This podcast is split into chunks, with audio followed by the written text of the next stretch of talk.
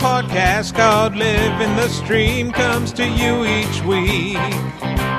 Streaming recommendations during NFL season, it's not just tongue and cheek. Quarterback defense tight end recommendations based on opposition matchup. Here are your podcast hosts, JJ Zachariason and Danny Carter. Live in the stream. Hey, fake footballers, welcome to another edition of Living the Stream. I'm JJ Zachariason. You might know me as the late round quarterback, and I am joined by my co host, of course, Denny Carter. Denny, what's going on, man?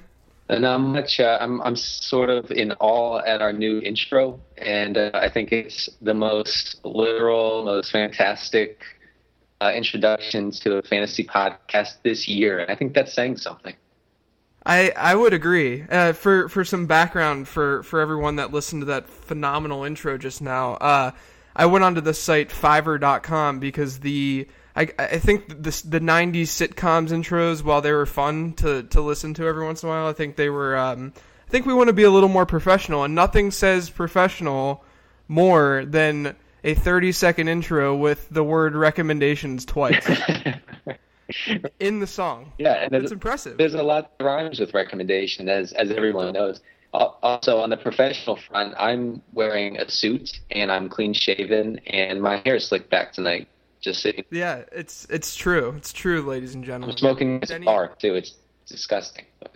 Denny's ready to talk talk rankings and tiers.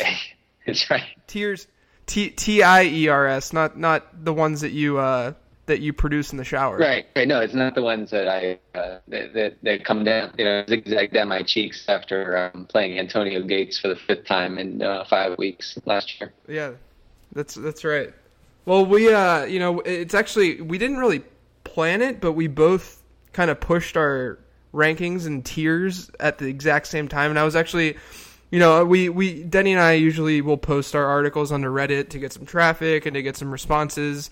And I, I guess the responses really shouldn't be a, a real thing because, or, or a real uh, reason that we post them because the responses are usually pretty god awful. But um, Denny and I actually just posted uh, in a few days. I want to say a few day range. I think I was the second one to post, so I could be the hips or the the poser here.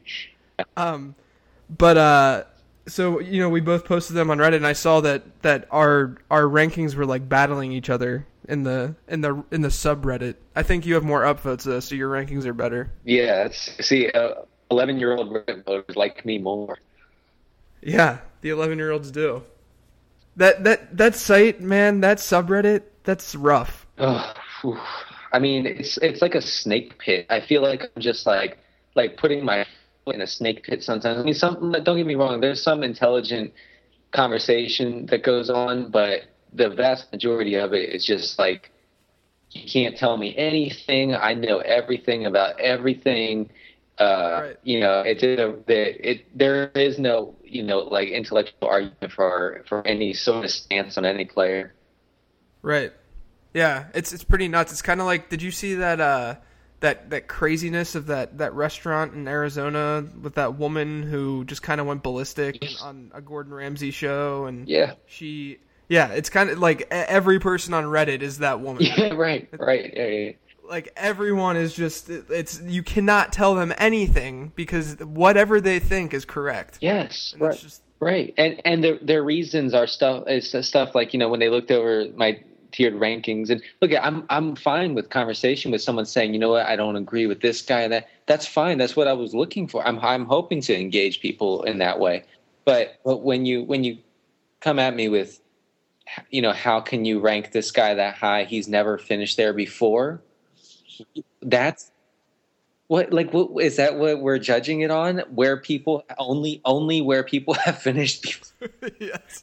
See, only, there's no such thing as rookies. There's no such thing as as as anything but seven year veterans. yeah right no one improves no one gets worse you know Yeah, it's pretty incredible every time I'm on there, and I'm I'm kind of I mean, like you have to really be. I can't believe we've been talking about Reddit for five I, minutes, but i'm sorry no, it's it's it's actually my fault. But they it, it like I, you really have to pick and choose what you're posting on there because you have to know if it's like a really really deep conceptual article, nobody's going to understand it. Well, they don't. They they definitely won't upvote it. In fact, I the Sure, the, the sure. one the articles that, that I that I work on the hardest. I don't know if you found this. The the ones I really put a lot of effort into and a lot of Yep. thought. I'll post on Reddit, and people will just crap on it within sometimes within minutes. Sometimes it'll get Yep. six downvotes right away, and it's off the page. I'm like, oh shit, you know. Yeah, yeah. That's what I, I wrote. I like pooped out a Tony Gonzalez article when he was going to retire, and it, it was the high, highest trafficked article on my website. Right. and it was it was awful. I mean, I, I will tell you guys right now, it's not awful, hopefully, but it's not. It's definitely not something that I'm like trying to promote. Yes, it, it, that's exactly right. Like uh, on draft night, I wrote a Tavon Austin article like as fast as I could. I mean, I wrote it as well as I could, and I had a lot of research that I did beforehand. But I really didn't think of it as like this, you know, epic piece. And it was, you know, top of the the subreddit thing for uh, I don't know, like a day. It was unbelievable. Right, right. Yeah, I don't I don't understand it. It's it, there's definitely a, a psychology and a and a mind factor that goes into to Reddit. Yeah. But it's a it's a great story. I mean, it's a great site. I love it, and I love I do love discussing fantasy football with people on there because it's interesting to see how people actually do think, Absolutely. whether that's Yeah. whether it's right or not. In our, in our mind, Yeah, exactly. Well, and and it's a it's a nice little reminder that the degenerates that we hang out with and we interact with on Twitter are don't represent the you know like the mainstream fantasy player, and that's okay. I'm really not trying to like speak you know speak lowly of of people who have other things in their lives besides fantasy football. So yeah, it's like oh that's weird. You don't spend six hours a day looking at fantasy football. stuff? right in May in May. in May. God, I just I just published a book in May. What are you- for fantasy football? Yeah, what are you doing? I'm just joking. What am I, no, what am I doing? I gotta reassess my life. it's time to take a good look in the mirror. Well, that's a that's a pretty pretty good uh, segue into uh, into that weird book about the late round quarterbacks that you just Yeah. dropped. Yeah, I'm pretty excited about it. I, I celebrated with a uh, with a nice uh, insanity workout, and then I uh, grilled some burgers and ate three of them. Oh, okay. So completely counteracting whatever you just did. Yeah, yeah. So I mean, it uh, it. I guess nothing came of it. Right. but- See, I thought you were going to say you celebrated with like a bottle of champagne. I mean, you poured you poured like unknown hours, uncountable hours into this thing, and you celebrate by exercising. That's disgusting. You It's bad. Well, I'm going. I'm going to Nashville this weekend for for a nice long weekend to uh to celebrate. I'm I'm hoping that uh I can I can do a little bit of uh a drinking there to celebrate. right? Well, definitely Just a little bit, like maybe three beers the entire weekend. three max. Are you kidding me? And and uh, don't exercise for the love of God. Speaking of beer, we got to pour some out right now for Rolando McClain. Oh That yes. was uh, he retired. I I made a really witty tweet today, and I was really pissed off that nobody was retweeting it. Said, God, it's like it's like the things that I hate I get retweeted and and get read on Reddit, and the things that I love just are completely ignored. Yeah, I know. I, to- I I get that. I mean, that, first of all, that makes you an egomaniac, but it's, and as, as it does, you know, me when I get pissed that no no one's recognizing the genius of the tweet that I just put out. to- exactly. But um, but yeah, no, I, I I get that, and I didn't I didn't retweet it, so I'm sorry about that. So Yeah, no, that's cool. It was. I'm not even gonna say what it is because I don't want to go down that route. Well, It's- I, I can tell you I can tell you that okay, Rolando McClain is 23 years old, and that means that he'll be playing football. There, what this season? What do you? What, what's the over under? October 1st? Um, that do you think he's gonna come back and play? Yeah, yeah, Yeah, I would think so. yeah. Maybe although, Go. although Glen Glen Coffee did not. that's true. Glen Coffee, I, I I used him a few times. That was horrible. Yeah. Well, I, I I would I would I don't know. He I mean he's a he's a head case. Uh, it, there, he, it's like it, it's like what Titus Young needs to do is what Rolando McClain did today. Yeah. It's it's that whole it's the the whole head case. Uh, you know, they just they they shouldn't be playing football right now. I guess. I mean, at least eh, look if McClain never comes back, at least we have that mugshot, right? Or That's right. wait, was it a mugshot or was it a picture of him being arrested? I don't know. I don't. It, it was. It's awful. Google it if you get a chance. Sweet. Well, Rolando McClain is is done right now as a football player. Until October first. We'll see you then, Rolando. Okay, October first. That's Denny's prediction. well, we have we have we have some other predictions. Uh, that's what we actually are gonna. That's what we came to talk about tonight. Uh, so, like I said, we uh, we did our rankings. Uh, we tiered them. We did positional rankings, I should say. We tiered them, um, and I think you know you and I obviously have very similar uh, mindsets when it comes to strategy. I think with fantasy football, but you know rankings are going to differ because it's just kind of how it works. So th- this is probably going to be the first podcast where we like disagree on a few things. Right. Mo- Usually, Mo- usually we're ju- usually we're just like we're hugging the whole time. yeah. Right. Right. Now, mommy and daddy are gonna fight. Yeah, for sure. Yeah. So cover your ears, kids. Yeah. So, you know, first, before we get into it, I wanted to just talk about what tiering actually means because I don't think I don't think people really recognize what a tier is in fantasy football. Mm-hmm. Like like like realistically, you know, I have, you know, Arian Foster ranked as my 7th running back, but he's in the second tier because I really see a big gap between AP uh, and then the next, you know, 8 guys or whatever. But I, I it's really not that I see someone like Doug Martin, a you know, crazy better than Arian Foster because they're in the same tier. So what a tier really represents is this the this group of players that are fairly interchangeable in rank, but you do have a preference. Don't get me wrong, which is why you rank them within that tier. But I think you know it's it's basically every time you start a new tier is when there's a significant drop off in projected fantasy points uh, from one tier to the next. So I think we just need to clear that up. Do you do you have anything else to add around that, Denny? Yeah, uh, well, uh, I have Colin Kaepernick in tier two, and I got a lot of like, you know, kind of raised eyebrows at people saying, uh, "I I can't believe Kaepernick is your third ranked um, quarterback," and because I have Drew Brees and Aaron Rodgers in tier one, and then I have Kaepernick at the top of tier two. Now, uh, I didn't number my my rankings. I mean, you can do that numerically just by just by looking at at the list and say, okay, Kaepernick is just behind Rodgers, so therefore Denny thinks that Kaepernick is third. But I really, when I say that Kaepernick is in the same tier as uh, Cam Newton, which I and, and Tom Brady and RG three, a healthy RG three, uh, I, I actually I do mean that I'm fine with taking any of those as a replacement for any other.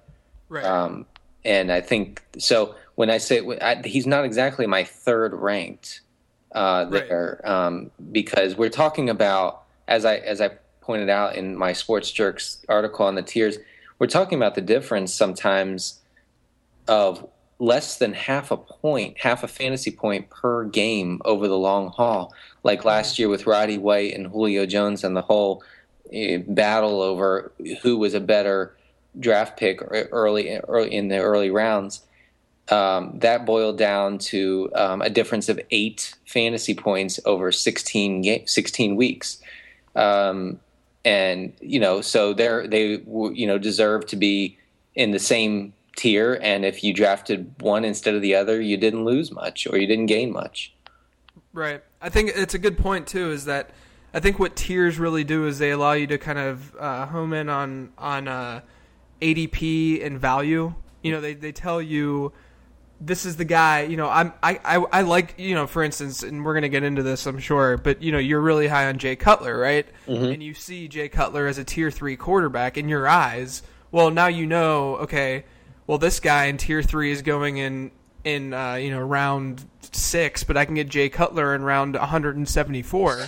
well, of course I'm going to wait and get Jay Cutler, so now I can focus on other positions, and I know that I'm going to be able to get Jay Cutler later in the draft, and that's that's actually something that uh, our, our friend Fantasy Douche Frank Dupont wrote about over on Rotoviz uh, a couple days ago, and it kind of ties into uh, market value drafting, which I got into in my book teaser. Um, but it, it, it's this idea that you know we have this value based drafting um, you know idea where it's best to worst. You know you're kind of you're looking at the best quarterback compared to the worst quarterback.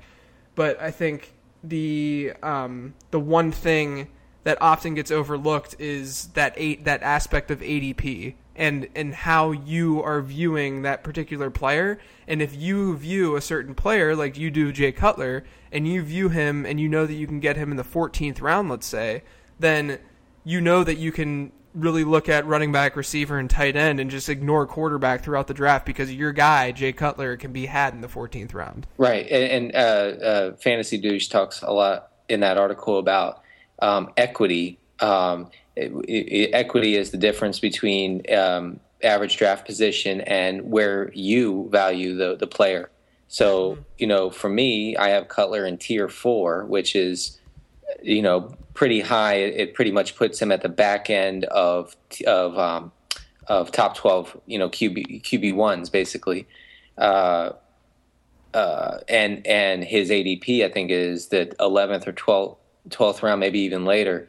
So there's a ton of equity there. So I, I have him in the same tier as uh, Matt Ryan and Tony Romo and Andrew Luck.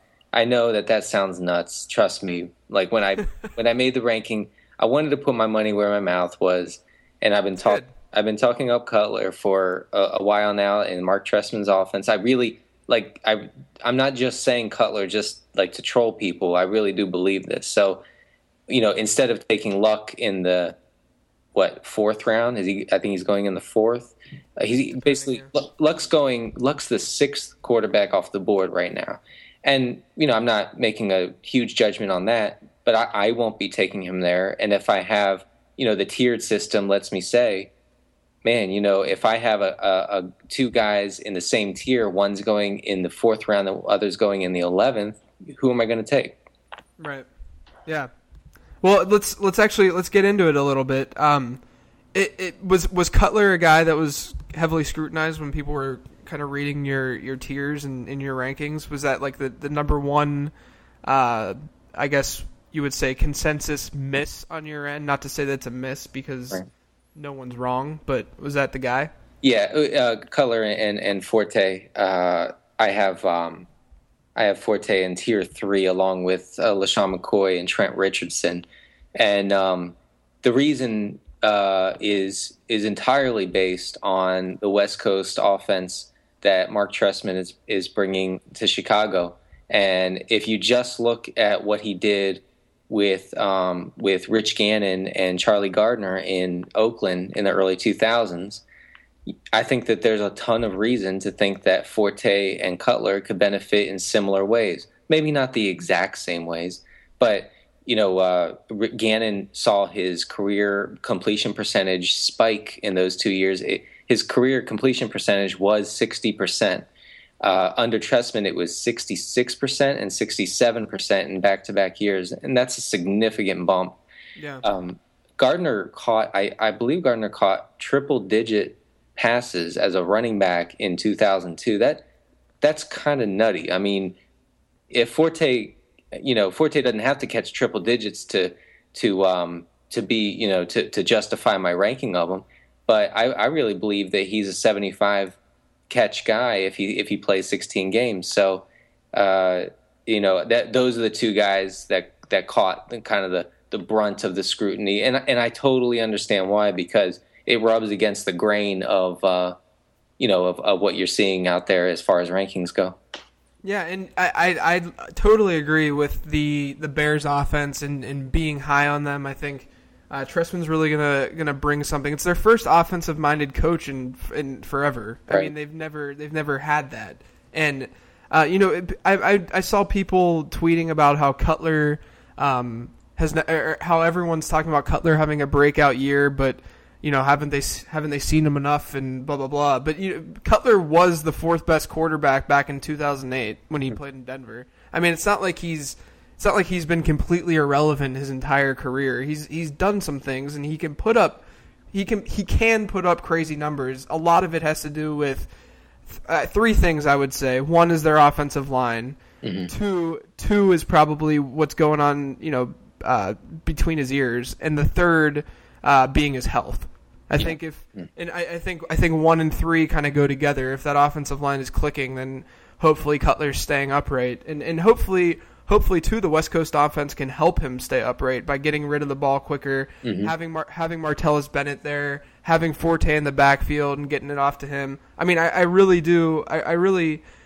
I, I, I applaud you for putting Jay Cutler as high as you did. Uh, I I am high on him. Don't get me wrong. I just I was I played it pretty safe with my with my rankings in general, but I, I, I completely get why Cutler would be where he is in your rankings. Right. Well, yeah, I, I just you know I think you, you mentioned Martellus Bennett. You know he's he's not just a boon for for Jay Cutler's value. Um, he's also uh, a, a boon for um, for Matt Forte. I mean, uh, Bennett is is a, a, a you know one of the top blocking tight ends in in the league. At least he was last year with the Giants. There's no reason to believe that he won't be this year. And um, I mean, he opened up ridiculous running lanes for those Giants running running backs at times last year. Uh, and Forte has had very little running room in in much of his time in Chicago. Uh, so that's that's another thing that to me points toward uh, you know Forte's arrow going up. Yeah. Well, speaking of the Giants running backs, let's just jump into that. I love Yeah. segues. Um, so you you love David Wilson, am I right? Is that I correct? I would say that uh, that I, I love him. I love him more than more than most. I guess. Yeah. I I took again, I took a conservative approach. I don't right now, as of right now, I think I think David Wilson is a more talented runner than Andre Brown is. Um, but as of now, I cannot put him in that like mid RB two, high end RB two category yet. Um, I think I think he's got the athletic ability. He's going to be explosive. He has he has the chance to be a very CJ Spiller like running back. Um, and and that obviously we saw last year. You don't need a significant amount of touches, nor do you need goal line touches to be a top ten running back in the league. Um, but you know he's he he had issues his rookie season, and right now I'm I'm not I'm really really really being uh, in a pansy about this by not choosing either Andre Brown or David Wilson at this point. And I, I hope it's David Wilson because I have him for cheap in my keeper league. But Yeah. um, I, right now, I, I know that you're higher on David Wilson. Do you want to talk about him a little bit and, and Yeah. sh- share your thoughts? Well, let, let me because I, I I see a lot of skepticism about Wilson, and is your skepticism based on the fact that you think he'll be relegated to you know like single digit touches a a lot this Yeah, I think I think a lot of it's opportunity, uh, and I think that like uh, you know Andre Brown played pretty well last year before he got hurt. Mm-hmm. I mean, and and obviously, eh, like I'm not the kind of of we've talked about this before, but I'm not the kind of fantasy player that really worries that much about touchdowns. I don't think that. I mean, I think you you have to be cognizant of them, obviously, but um, I think there's there's when you get a player who touches the rock, when you get a player who uh, you know is getting opportunity, touchdowns should and will eventually come unless they have some sort of physical restraint, like a Antonio Brown being a smaller receiver. You know, there's obviously certain aspects of of positions where you know CJ Spiller's never going to be a goal line back because he's he's smaller, but. I, I do think that touchdowns in general are an overrated statistic whenever you're trying to uh, judge from one season to the next. But that being said, I think that it still raises Andre Brown's Andre Brown's value and Andre Brown in the time that he did, uh, you know, carry the load for the Giants was was very good. I mean, he he was a very very strong running back. Now I, I understand the flip side with David Wilson being uh, the top pick that they that they chose last year, um, and and the fact that he's he's probably a more athletic runner, but that still doesn't necessarily scream opportunity for me just because he's that you know better. Sure, sure. I, I mean, obviously, we look for you know talent plus opportunity, um, and D- Wilson undeniably has j- just boatloads of talent, just crazy explosiveness um, when he when he gets the ball. That game against New Orleans when Bradshaw went down, and uh, and he became, you know, uh, for lack of a better term, the workhorse. What he looked to me just amazing. He had the the lateral movement, the explosiveness, the ability to outrun everybody, no matter where they, no matter what angle they had on him on, on the field. Some, some guys had these great, great angles running after him down the field, and he would still beat them. So, Right. I, I, I, I tend to put my faith in in guys like that who, you know, when given the opportunity, they will deliver. It's kind of like in in 2010, if you if you really believed in Jamaal Charles's talent, then you drafted him and you said, you know, I know Thomas Jones is going to be an impediment, but I, I believe that when Jamaal touches the ball, he's he's going to do good things, and he did, and he had an incredible season, even though Thomas Jones carried the ball like 220 times. Right. So, um, and, and I'm not saying Andre Brown is Thomas Jones. Okay, this this situation, I think uh, I think that this situation is not easily paralleled. You can't just say, "Oh yeah, no, this is like Jamaal Charles and Peyton Hillis last year." It, it's it's not like that. Um, but uh, you know, Ahmad Bradshaw is leaving a lot of uh, you know touches available in that backfield, and uh, with Dave Wilson putting on some weight this offseason, working with offensive coaches to improve his um, uh, blocking and pass pro. Um, I, I read a thing the other day about him getting not not just uh, better mechanics with his blocking, but also um, becoming more in sync with the offensive line's uh, blocking scheme. So th- that's that's kind of a, a a huge part that a lot of rookies are missing is the ability to gel with the offensive line and understand who needs to be blocked and where they need to be blocked. I think that he's more more than capable of that, and I don't expect that you know to keep him off the field.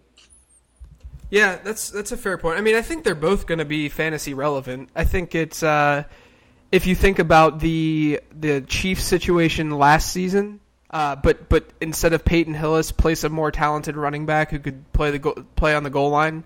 Uh, I think it would be a fairly comparable situation there, and obviously Jamaal Charles would be. I'm not again. I'm not. I'm not saying Andre Brown is Peyton Hillis because Peyton Hillis was horrendous last year. Yes. Horrendous.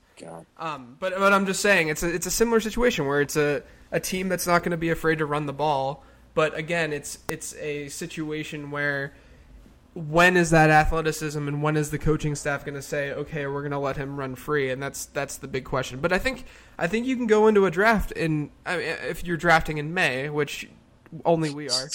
Uh, I, I think you can go into it saying, okay, David Wilson's going to be valued as an RB two, and Andre Brown's going to be valued as a flex spot, and that's okay.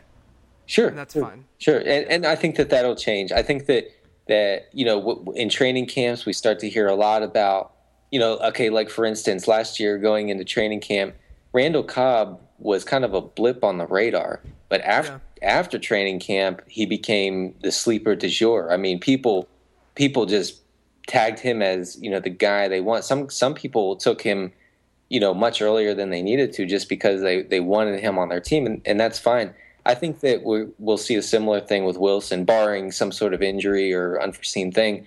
I think that uh, during and after training camp, people will say, "Geez, man, you know, this guy's, you know, they're they're they're, they're talking about giving him the ball, you know, 13 to 15 times a game. I like what he can do with that opportunity. So I, I, I think that his the perception of Wilson is is is certainly going to change by you know come August. Yeah, you know, someone I someone else I had in David Wilson's tier in my rankings was Lamar Miller. Yeah. Um, and obviously, the, you know, there's there's been a lot of talk this week and down in Miami. Uh, Omar Kelly's been tweeting a lot about Mike Gillislee, uh, which I believe he was talking a lot about Lamar Miller last year. So I don't know how much stock to put into into the Omar Kelly uh, talk right now, but. Yeah, ex Omar, he's he's awesome. yeah. But uh, Lamar Miller is another intriguing player. I mean, he's he's he's an athletic back, kind of like David Wilson. Uh, and he's there's ambiguity in Miami. Um, if he, you know, but the, the other thing, you know, I think there's more competition in Miami, and I don't think Lamar Miller is necessarily as good as David Wilson is. No. So, and and not, and not only that, I don't know if Miami is going to be as good of a running team as the Giants will be. Right. Um, so I think that's the difference, and that will be kind of the the movement and you know the the difference between David Wilson and Lamar Miller there. And I I wouldn't be surprised either uh, this is just you know this is the month of May talking, but uh, I wouldn't be surprised if if another if if Mike Gillislee you know gets into some of Lamar Miller's carries this season. Uh, I wouldn't put much stock into Daniel Thomas though. He's looked pretty bad so far in his career. Yeah, no, he's he's um pretty much just like a replacement level um, plotting back, which Right. is amazing to say considering the expectations, you know, coming out of college and I, and and actually the way that he looked early in his rookie year, I mean, the, at times looked like a legit running back. I'm not really sure what happened there.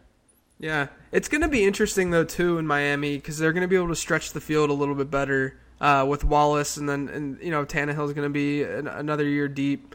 Uh, so I, I I think that there there could be a viable runner out of Miami, but the way right now with me looking at my tiers, I'm kind of like I'm kind of mad that I had Lamar Miller that close to David Wilson. Yeah, Yeah, I mean th- that'll that'll change too. I mean th- these these tiered rankings will certainly change. I was actually going to ask you about um, Shane Vereen. You have him uh, below. Let's see. You have him in tier eight. Yes, Yes. I have him. I have him with uh, just for for our listeners. I have him with Jonathan Stewart, which will change now that DeAngelo Williams officially got his contract. He's back um, in our lives. Yes. Yeah, God is back. That's why do they do that to us?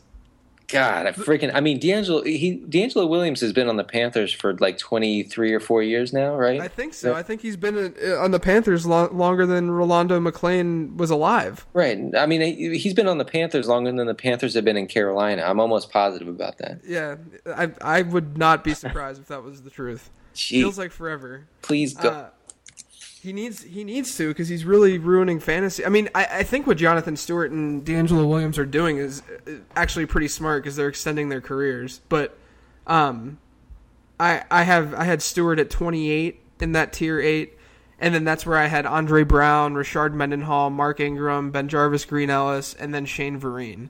Um, and then I had the next tier just for some uh, context. I had uh, Giovani Bernard, Bernard Pierce, Ben Tate, kind of those, you know, Eddie Lacy and Jonathan Franklin, because I'm just not sure again about what's going to happen in Green Bay. Um, but I, you know, the, that that tier nine group looks to be uh, like the. The, the backups, the, the high end backups, the luxurious ones, like the the Ben Tates of the last two years. But um, yeah, I mean, I have I have Shane Vereen in tier eight. I think you know, people don't realize that he was drafted ahead of Stevan Ridley in that same year, which is Right. pretty crazy. Right. And and I think I think the coaching staff, um, well, first of all, if you're playing in a PPR league, you gotta really you gotta overvalue Vereen and you gotta undervalue uh, Stevan Ridley, given the fact that Ridley just doesn't catch passes. Um, and Vereen is going to take over that Danny Woodhead role, who is in San Diego now. Woodhead in a in PPR he was top 24 last year, correct? yeah, that's he was the 24th on the dot. Yeah, I know in standard he was 27th, but I, you know that's something too. In standard leagues, you cannot overlook. You can't just assume that in PPR leagues is the only league that you got to worry about running back receptions. Because I'll tell you what, Darren Sproles, if you extend his numbers from last season, or sorry, the last two seasons, and you give him a 32, uh, if you give him 32 games out of those seasons, because he missed three last year with his broken hand, um, if you extend his numbers, Darren Sproles in standard leagues is an RB fourteen. He puts up RB fourteen numbers in standard leagues. Now, I think that that that is something. I actually have a, a section of that in my book about how running back receptions matter, and and it's not just in PPR leagues where they matter.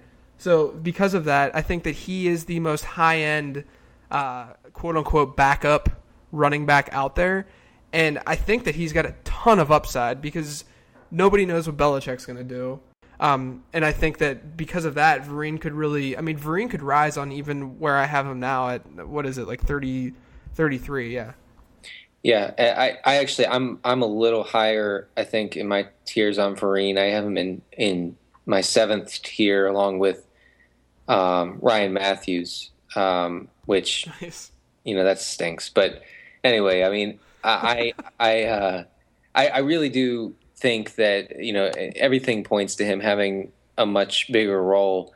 Um, I mean, you can't bank on him having a consistently big, you know, large role in the New England backfield, but um, uh, beat writers are talking about him uh, seeing a, a, spike in snaps this year, and um, I think that games like he had against the Texans in the playoffs last year will become a little more common. You know, he had seven carries for 41 yards. He had five uh, receptions for 83 yards in that game. And forget the two touchdowns. I mean, yeah, that's nice, but you know, right. I'm not talking about. I'm talking about opportunity. So, you know, he he got um, he got 12 touches in that game, and he and he did quite a bit with them. Um, Ridley is going at the end of the second round in in fantasy drafts uh, in standard, and um, I don't know if I don't know if I'm if I'm there. I mean, I, I think yeah, that I agree. Vereen eat, eats into his opportunity enough for me to really hesitate there.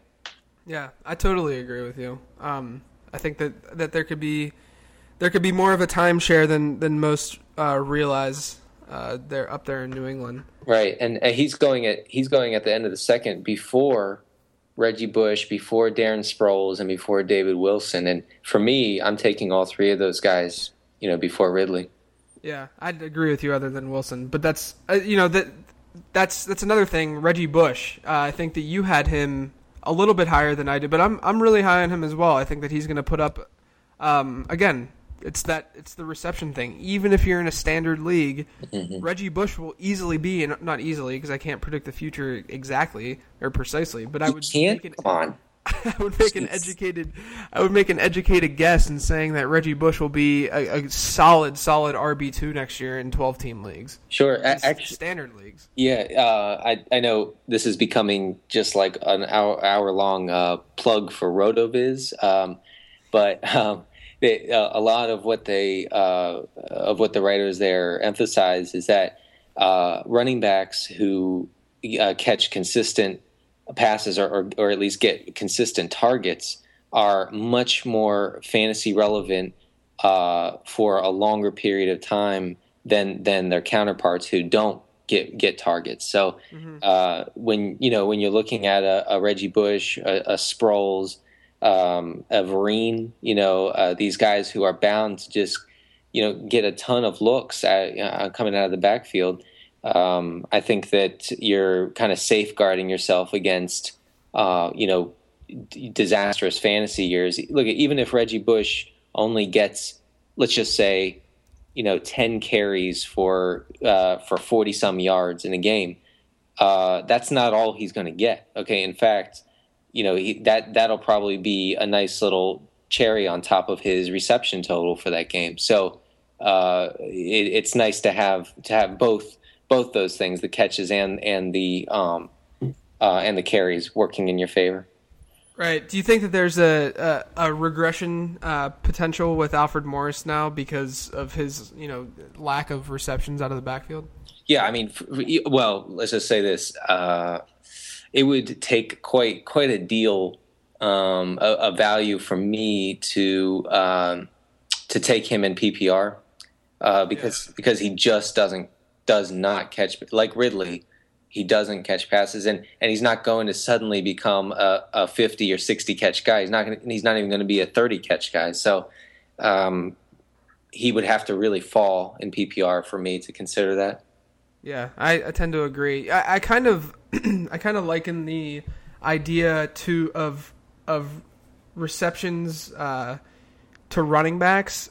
The the viewpoint of that uh, as rushing yards to quarterbacks, but I think I actually have a different kind of view with rushing numbers and quarterbacks, and I wrote about this in my book. Um, but you know, I think I think whenever when when you're talking receptions in the running game, um, a, a, lot of that is predictable because a lot of that are, are drawn up plays, right? And even if even if now with with the read option, some of those are drawn up as well. Don't get me wrong. But I think the one thing that, that people need to realize with these rushing quarterbacks and these running quarterbacks, and we can talk about this after I'm done ranting, but um, is the fact that that okay, great, yeah, you, you you're gonna get those monster games from those running quarterbacks like Cam. Or I'm and here I'm talking about Cam, RG three, Russell Wilson, and Kaepernick. Those four guys. Uh, last year, if you're if you're talking only about uh, rushing yards per game Russell Wilson averaged four per game, and and RG three averaged eight. and those eight points per game uh, equated to 37% of his fantasy total. The the rushing yards did. So, but what I'm getting at is, I think that people tend to overrate rushing yards with quarterbacks because we have yet to see a quarterback who is not. I'm not saying that they're not efficient because they are efficient, but they they are not getting the type of quantity that a guy like Matthew Stafford is getting. Hmm. And it, and and at the end of the day, the the difference you know between a four point touchdown pass and a six point rushing touchdown compared to that quantity that you're seeing because the you know RG3's passing numbers last year from a fantasy perspective I'm not talking about on the field production because he was incredibly efficient. He didn't throw a lot of interceptions. The same goes for Russell Wilson. Russell Wilson had like 350 attempts and he, he threw 26 touchdowns.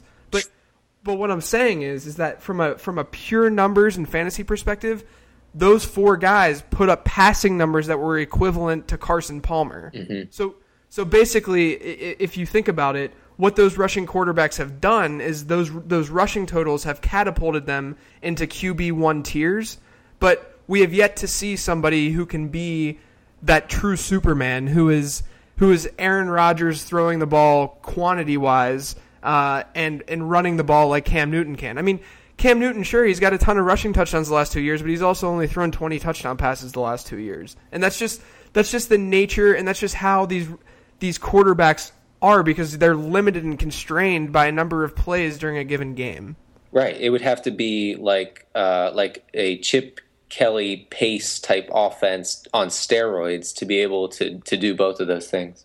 Yeah, exactly. So if you know if you're running 83 plays a game and that's a high number, then you know you- you're automatically constrained. And if you're only going to pass the ball, then you're only going to then you're the Detroit Lions, and then you get Matthew Stafford. But if you want to mix it up a little bit, then you're going to be Washington. But when you mix it up, it's not you're not necessarily going to be throwing the ball, you know, 50 times a game. Yeah. That's just that's just not going to happen. Uh, speaking of volume throwers, and and remember remember everybody, it's okay if your quarterback's throwing a lot and kind of stinks like Stafford did last year because he you know he he saved your fantasy he saved his fantasy day a lot by throwing 55 60 times a game Right. anyway, I wanted to mention about Cutler. I forgot to mention this earlier. Um, uh, Rich Gannon threw an average of 39 and a half passes per game during his time under Trestman. So uh, if Cutler can get 40 throws a game, I, I, you know, I sure like him as a as a as a as a very cheap quarterback that could possibly challenge for uh, top 12 status. Yeah, that's another thing with the passing quarterbacks is that when you know that they're, uh, I, I'm I'm being very uh, black and white by saying passing versus rushing quarterbacks, but I, I think that's the one thing is that they're more predictable. Cam Newton last year was unreal up and down. RG three, don't I mean he was he was fantastically consistent, all things considered. I will give him that. Russell Wilson started the season. I mean, it's kind of tough because we don't have a big sample size, but Cam Newton, we're starting to get a bigger sample size, so he's kind of my go to with this kind of analysis. But Cam Newton has the potential to be the the top fantasy quarterback. He has the potential to. But for me personally, not only do I not subscribe to an early round quarterback strategy, but I don't see the, the necessity in, in trying to force that and to think that that's just going to happen this year, especially considering they didn't they don't really have much going in their passing game and from a weapons perspective. Mhm. Anyway, let's uh let's talk about some other guys. How about you got you got any on my list that you were kind of raising your eyebrow about? Yeah, uh, well, Vereen uh, caught my eye. Oh, uh, we are we are way far apart on Ryan Tannehill. Um, Yeah, we are. I mean, we're we're like centuries apart here. Um, I have him. Jeez, I mean, yeah, that, that was another one that caught attention, and, and that's fine. It, I understand. No, it's not fun. Shut up, Dad. Um, uh, Tannehill, I, I have him in the in tier five along with Eli, um, and I know that that's really high. But look at Tannehill. I think I, I saw this on Twitter the other day, and, and it's and it definitely rings true. If you if you watched him play last year, he looked a lot better than his stats looked at the end of the day. Yeah, I agree. I mean, he he was a rookie who clearly understood what was happening, clearly understood how to manipulate a defense. He has you know, I don't want to say all the physical tools, but pretty He's close, certainly athletic. pretty Yeah. close to him. And and that's another thing that I mentioned in my tiered rankings is that uh, he seemed either more willing or uh, the coaching staff seemed more willing for him to use his legs a little more late in the season in the last three or four games. Um, and if you watch college highlights of him as a receiver, he's sort of freaking fast. I mean, he, Yeah. uh, you know, he's not going to like juke you out, but he's, you know, like like Aaron Rodgers type athletic. Um, and so, you know, like like you were talking about with rushing quarterbacks, uh, if if a guy like Tannehill can tack on three or four fantasy points um, in a game, you know, all with his legs, it's a it's a nice little cushion. It's a nice little bump. Um, and he did what he did last year and had, had a nice season uh, w- with the worst receiving corps I've that imaginable. Right? I mean, Brian, Yeah. Brian Hartline might be a practice squad player playing Green Bay, right? But he Yeah. was their unquestioned number one receiver last year. That that to me speaks volumes about what Tannehill had to work with. Yeah, that's. I mean, they're all fair points. I, I- I'll say this: if Ryan Tannehill was playing this season last season, he would have been a great candidate for a late round quarterback. I think a lot of a lot of the pushing him down on my list. I have him in tier five. I I shouldn't just say the tier because it's all relative, but I have him with guys like Andy Dalton, Sam Bradford, Matt Schaub, who I'll, I'll probably kick out of there, uh, and Carson Palmer. But uh, I I'm not sold yet. I kind of have to, you know, the, the the position is so deep for me that I can afford to get a sure thing as my QB one. So so it's more of a kind of playing that that risk reward game.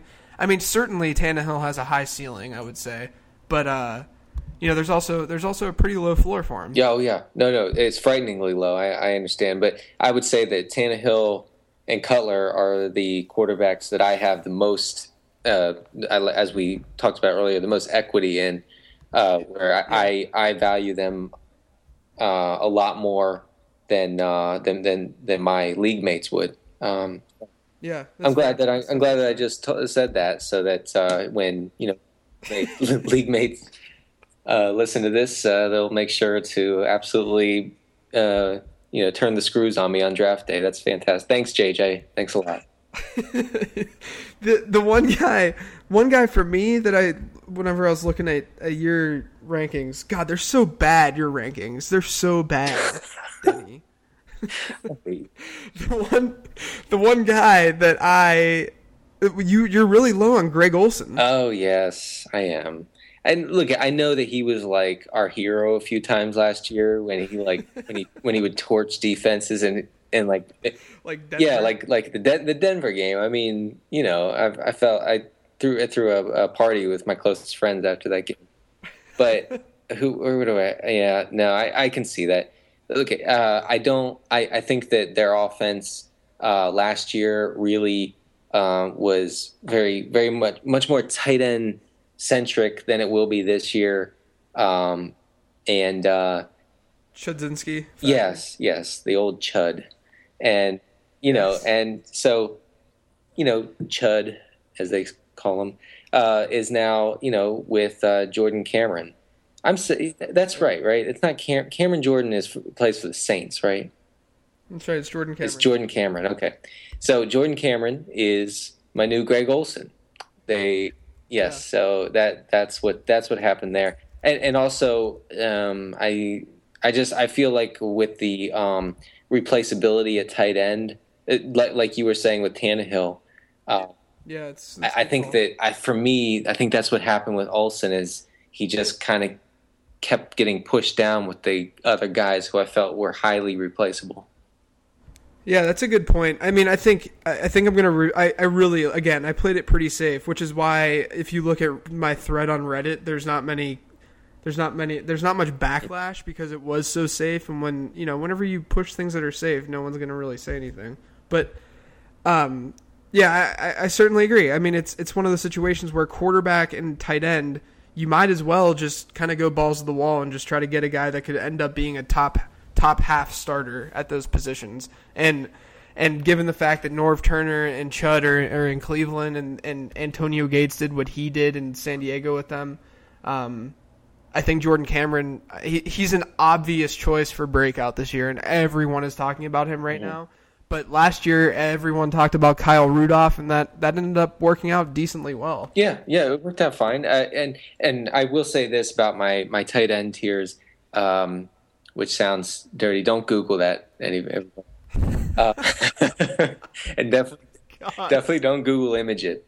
But uh, I think that there's I think I found a compromise between uh, getting one of the elite five tight ends and streaming tight ends this year, as I've found Yeah. obsessively for the past three months. I think the one compromise that I found is Dennis Pitta, uh, and I wrote about him uh, for the fake football and his prospects after the you know the departure of Anquan Boldin from um, from Baltimore. Uh, Pitta is, I think, uh, has pretty. I think going in the seventh round of, of drafts that could change, obviously. But if you if you really don't want to stream tight ends, and, and I get that it's not it's not the most comfortable thing in the world, um, but you don't want to burn a, a really early round pick on a Gronk or Graham or Witten or or Hernandez or Gonzo, then I think that Pitta is your only real compromise option. A guy who is I think will be a legit every week starter who won't be a top five, but he also won't lay lay the eggs that he did last year because um, he won't occupy the same a similar role as as you know as Boldin because Boldin's gone to San Francisco. Yeah, you make a great point uh, with both the quarterback and tight end position. Uh, so you know, obviously, you and I are both uh, into streaming uh, those those single uh, posi- I don't know. Is there like a term? Can we like coin a term for the positions in a fantasy lineup where you only start one of them? Is there a term for The that? singular positions. I don't. Can we just can we just give them like a, a word? Like I throughout my book when I was writing it, it drove me crazy because I had to explain it every time. Yeah. But I needed like like I needed like the word grape or just something, just something Yeah. completely random that everyone knew automatically what it Here, was. here's a word, and this might be due to the fact that I have a five month old son, but I think the single position in fantasy, like tight end and quarterback, shall be uh, henceforth called onesie.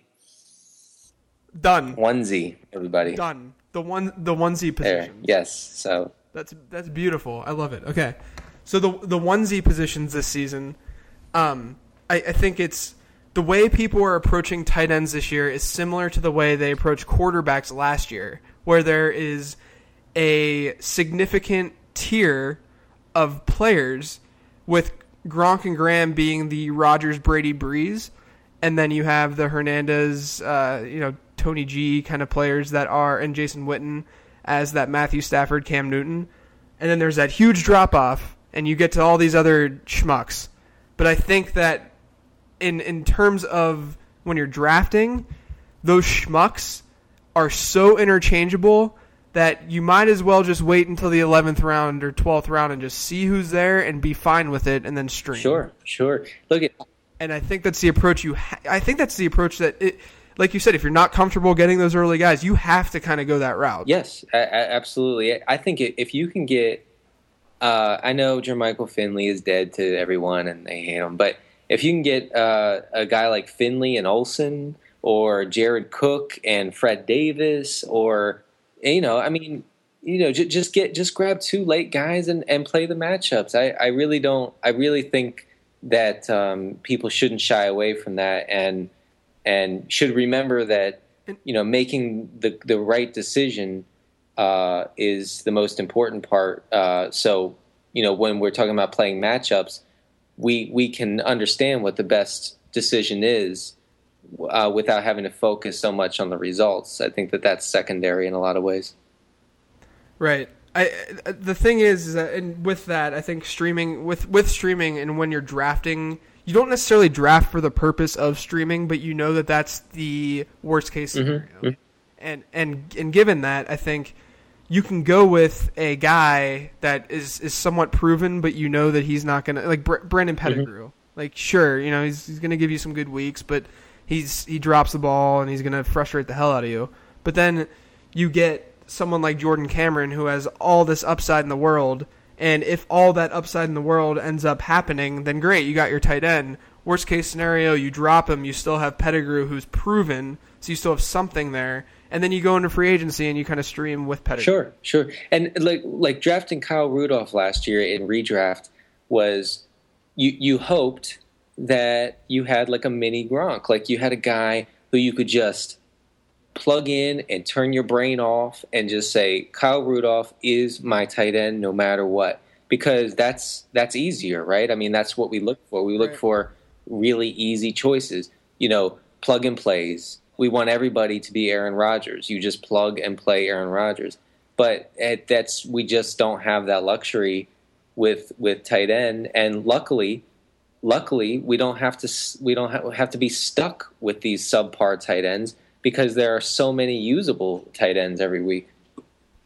Yeah, because it's a onesie position. It's a onesie. Yes, it's a cute. It's a It's a, cute position. little onesie with ducks on it. All right, bef- before we start ranting, let's just do you do you have any other guys that you see that you're valuing uh, that we hadn't talked about tonight that you are valuing higher uh, compared to where they're going in, in drafts? Uh, well, I know this kind of is good timing or bad. I don't know, maybe bad timing. But Dwayne Bowe was kind of running his mouth today about how he was going to lead the league in receiving. Now, Yes. I'm not saying that at all, but he's playing in a pa- a very pass happy, pass friendly offense with the best quarterback he's ever played with on the pro level. So, and he can do it all. I mean, just let's remember how dominant this guy was when Matt Cassel was just throwing bombs, just just lobbing balls to him. eh, sometimes in that twenty, what was it, twenty ten season, Eh, Yeah, or maybe two thousand nine. Anyway, he, to nine. he was yeah. um the, you know the guy has all the tools and i have him in tier five just uh just behind uh vincent jackson and roddy white and andre johnson and uh i think that i'm gonna have uh, I hate to bring up the word equity again, but I, I'm going to have major equity in Dwayne Bowe because um, I, I can get him later, uh, later than than I value him.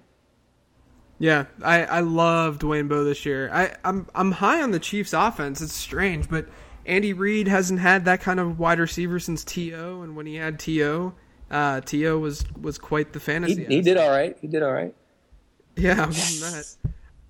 Um, one guy that uh, I'll I'll stick with receiver. I've been talking him up all offseason. I love Steve Smith's value right now. He, the last two seasons combined, and I I understand this is counting uh, games that were missed by other receivers, but the last two seasons combined, Steve Smith has been the 12th best wide receiver in standard fantasy leagues. Uh, I think right now he's got an ADP. I've seen him go in the eighth round, and it's not even in best ball leagues that I've seen him go in the eighth round. Um, but Steve Smith is a guy that you can rely on, that you can count on. He's not going to give you 1,500 yards, but he can certainly give you 1,100. I think he only scored four or five times last season. Uh, I think it was four times. I, I, I could, you know, that's something that's attractive because people are going to look at the previous season and try to draw conclusions for this upcoming one.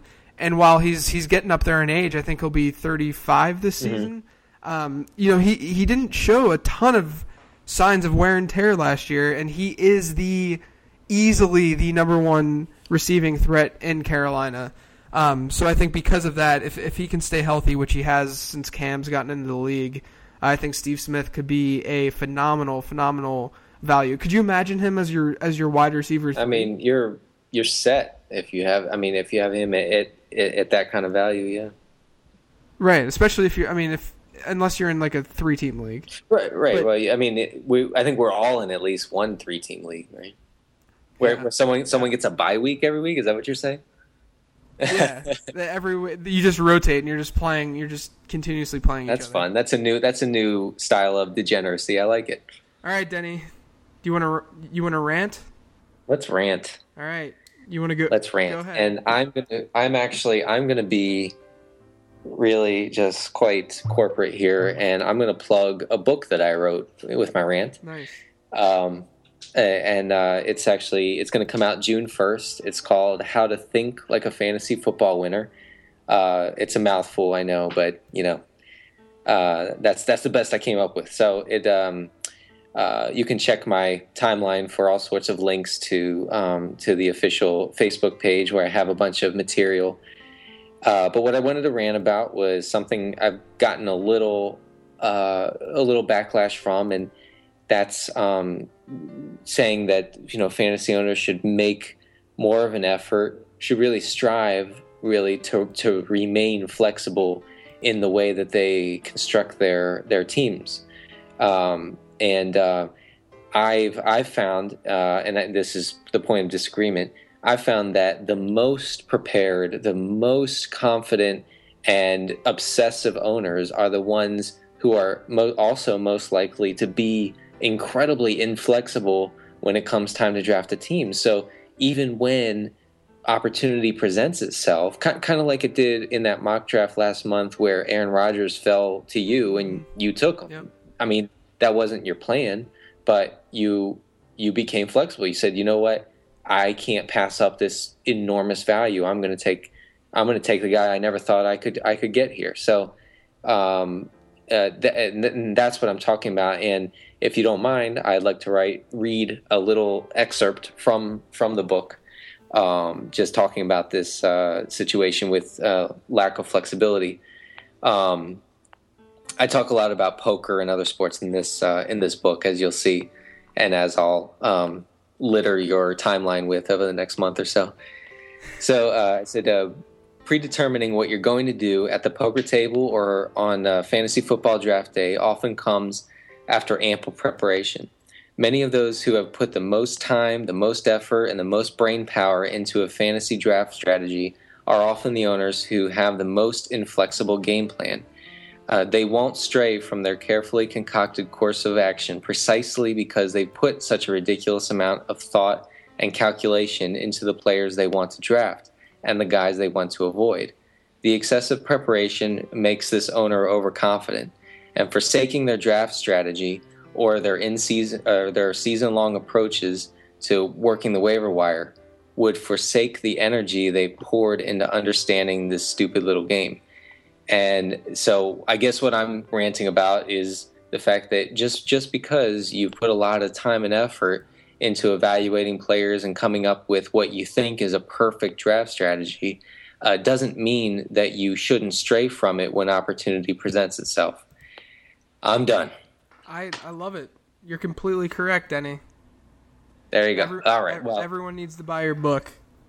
Everyone, every you hear you hear all you millions of people. You need to buy it. It comes out June first. It'll be on all the various interweb sites that sell these things. And again, I will probably uh, you'll probably be sick of me promoting it uh, by the end of the summer, but um, but I will do it anyway. Yeah, you gotta you gotta feed the family, right? I do. I mean, I don't know. I don't know why you guys hate my uh, hate my my baby son.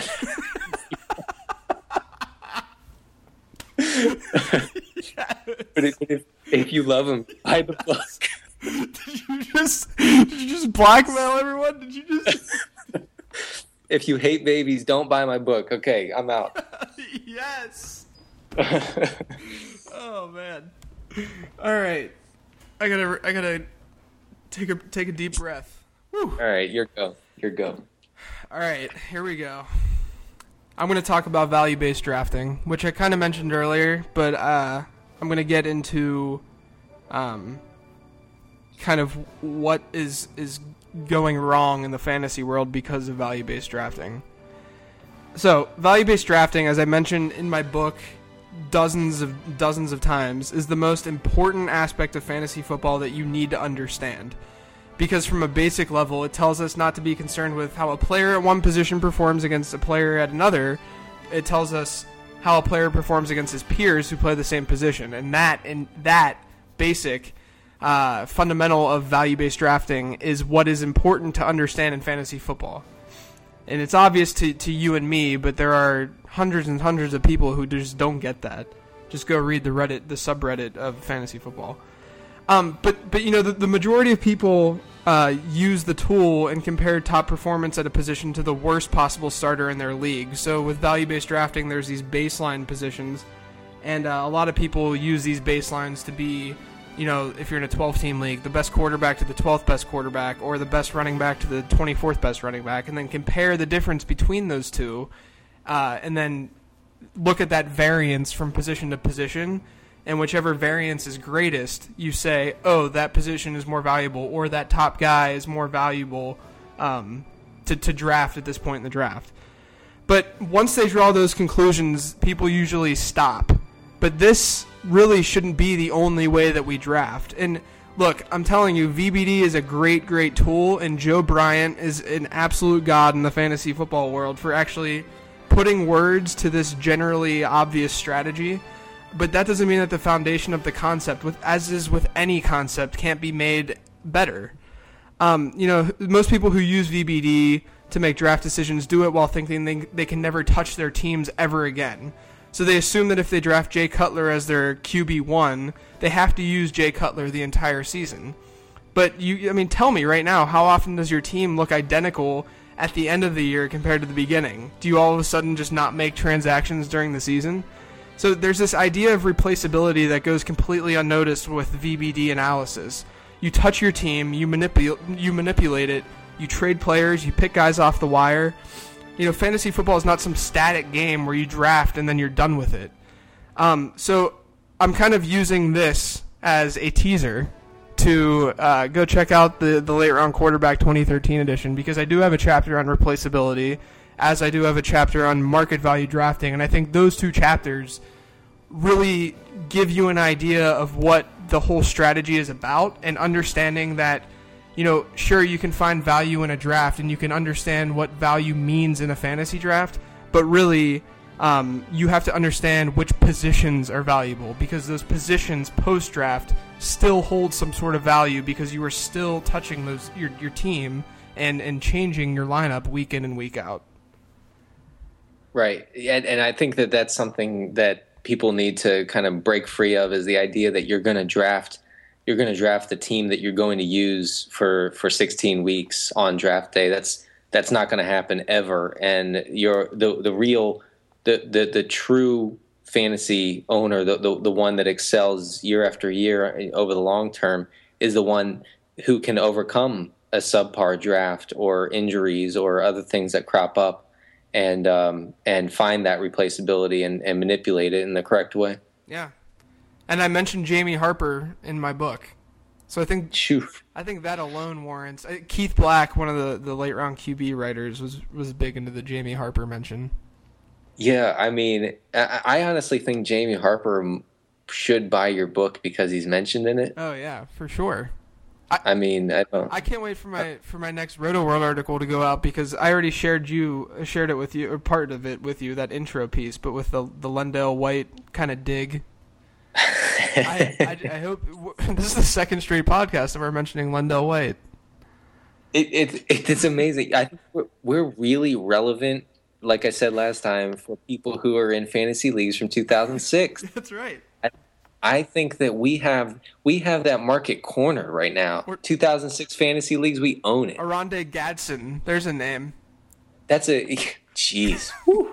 I, I, there's nothing there's nothing more pleasing than for me than to just throw out random like I love the whole idea of just mediocre players and just Oh, you ready? You ready? Marty Booker. Yeah, Marty Marty Booker's a good one.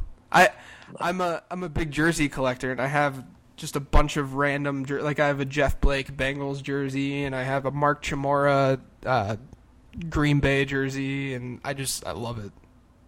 Yeah, Mark Chmura. I don't want to talk. About, I don't want to talk about what Mark Chmura is known for. No, let's not do that. Let's uh, instead. Do you want to go get a milkshake? I will. Let's uh, let's meet for that, and uh, and uh, I'll, I'll I'll make sure to order only one straw. I love it. Where can they find you, Denny? Um, on Twitter at CD Carter 13 and um, uh, you can find me on uh, fakefootball.com and sportsjerks.net. Um, I'll also be writing uh, a uh, a column, a weekly column for uh, four for four football with uh, Josh Moore and John Paulsen. You know those guys, Oh, yeah. and uh, they were uh, they were nice enough to to let me write for them this year. So I'll be writing a streaming streaming quarterback column for them. Um, it come uh, come September. I'll have a kind of an intro piece out uh, next month um, that I'll uh, make sure to shove down your throats, everyone. Nice. That's awesome. They're great guys over there for the record too. So that's Yeah. that's gonna be that's gonna be fun. Um, I'm JJ Zachariason. You can find me at Late Round QB, lateroundqb.com, and go buy my book. But I will not tell you to buy my book, even if you don't like children. or, did- did- I, did that I'm, come I'm not going to take. I'm going to take that low road and say, uh, if if you want to feed my child, if you want to make sure he's a big plump baby, then you buy my book when it comes out June first. Okay. Oh man. Well, uh, well, everyone, thanks for listening. I'm I'm really excited for this because we not only have an intro, but we have an extra as well. So, uh, Yes. so or an outro. Is it, which one is which? Is it an extra or an outro? I think I shave with an extra. I don't know. I, yeah, it's definitely not an extra. yeah. All right. Well, uh, that's it. I uh, hope you guys enjoy the outro, and uh, we'll catch you guys hopefully in a week or two. Thank you for listening to Living the Stream. We hope you enjoyed the internet podcast. Don't forget to subscribe on iTunes now. It won't take long, it's fast. For more fantasy football info, check out LateRoundQB.com. Hope you come back soon as we share about the teams and as we live, live